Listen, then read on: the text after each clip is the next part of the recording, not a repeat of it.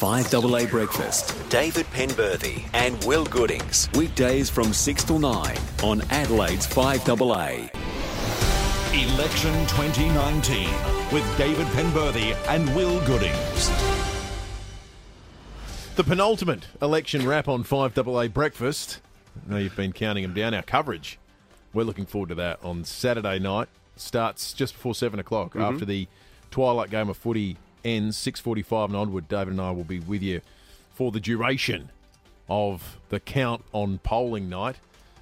Leaders making their final pitches. Bill Shorten looking to the future. Was asked yesterday about the prospect of having to deal with a potentially right wing Senate. we form a government, we will have a mandate. Now, this word mandate gets used a lot in politics, doesn't it? But I think it's a lot more meaningful when an opposition presents its policies to the people of Australia.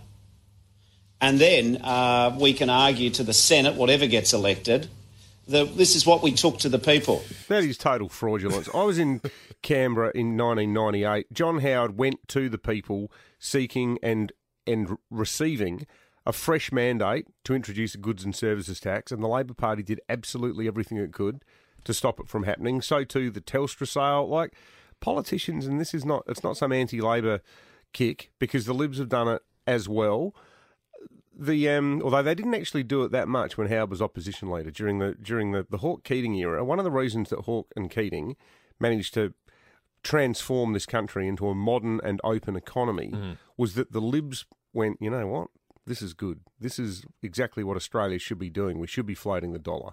We should be letting in foreign Yeah. banks. We should be moving towards a free trade model. So to their credit, at that point, the Libs backed it. But you know, the idea that that, that Bill can stand there and audaciously claim that he's, you know, he needs a, a rails run at getting everything done when the Senate has been, they should have put a bloody circus tent up around the thing for the last 15 years. Well, that's been the, the, the idea of a mandate, meaning you've got some kind of right to put through your election, your, your campaign agenda. Just simply doesn't exist anymore. We've had it here in South Australia in the last 12 months because does anyone, is it that the shops opening on Sundays and public holidays? It's funny, as you, just as you said that, Stephen Marshall, who's clearly listening, texted in saying, Well, I went to the election pledging to deregulate shop trading hours and cap council rate increases.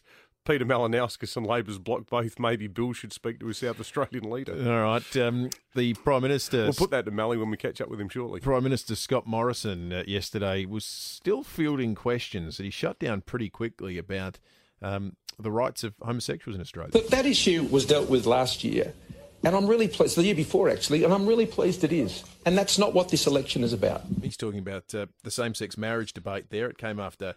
Uh, I think he was he was caught out just answering a question poorly, as opposed to trying to disguise any real malice towards people uh, the day before. Good news for um, uh, fans of this.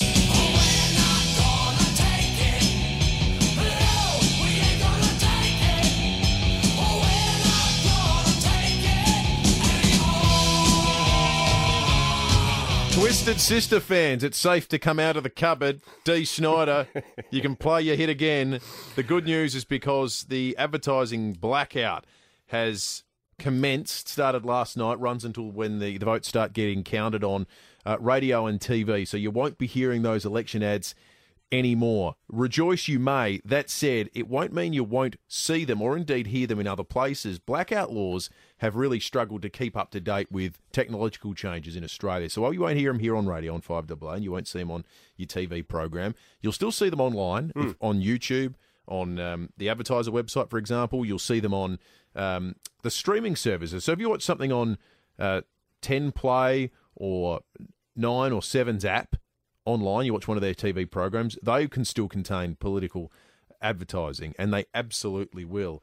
Uh, but the good news is, at very least, in the traditional format of media, you won't be hearing uh, any more of Dee Snider's hit being uh, taken over by Clive Palmer. There As, is you, as you were saying that, Will, I just called up my um, YouTube thing on my phone and see there the number one um, ad at the moment on YouTube is an ad branded Liberal Party of Australia. Labor can't manage dollars, so th- they're doing everything they can digitally. All the parties.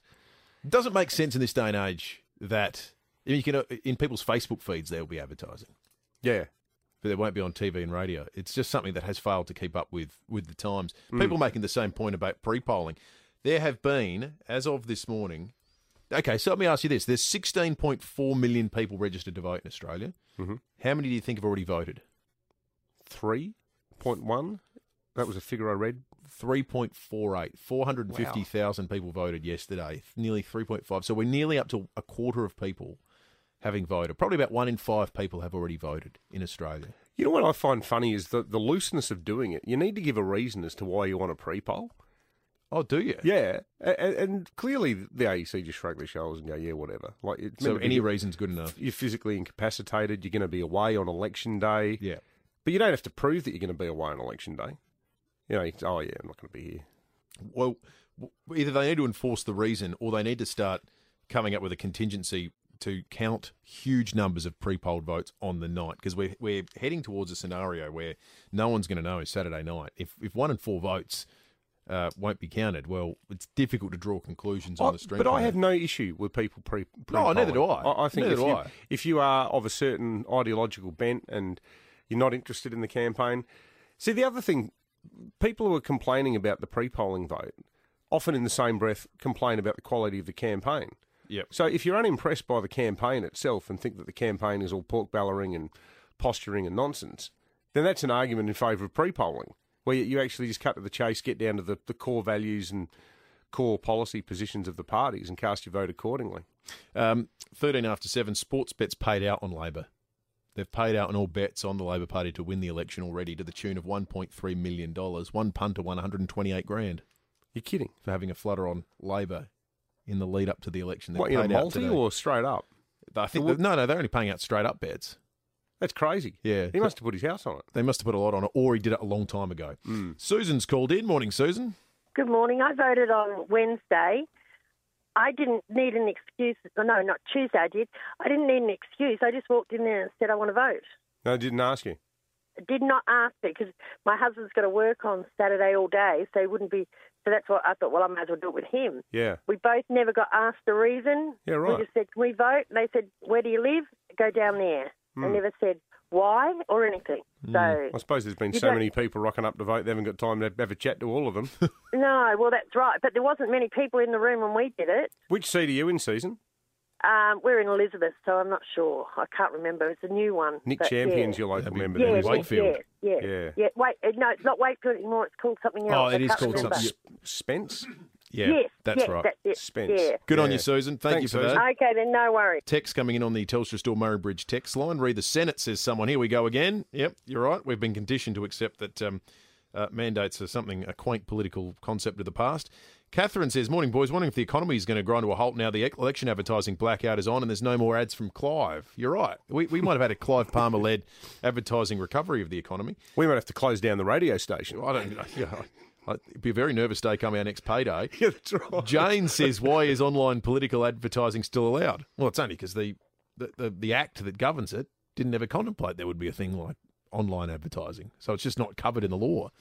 Um, uh, if you'd like to send in a text, do so. Telstra Store Murray Bridge text line 0480 or you can give us a call 8223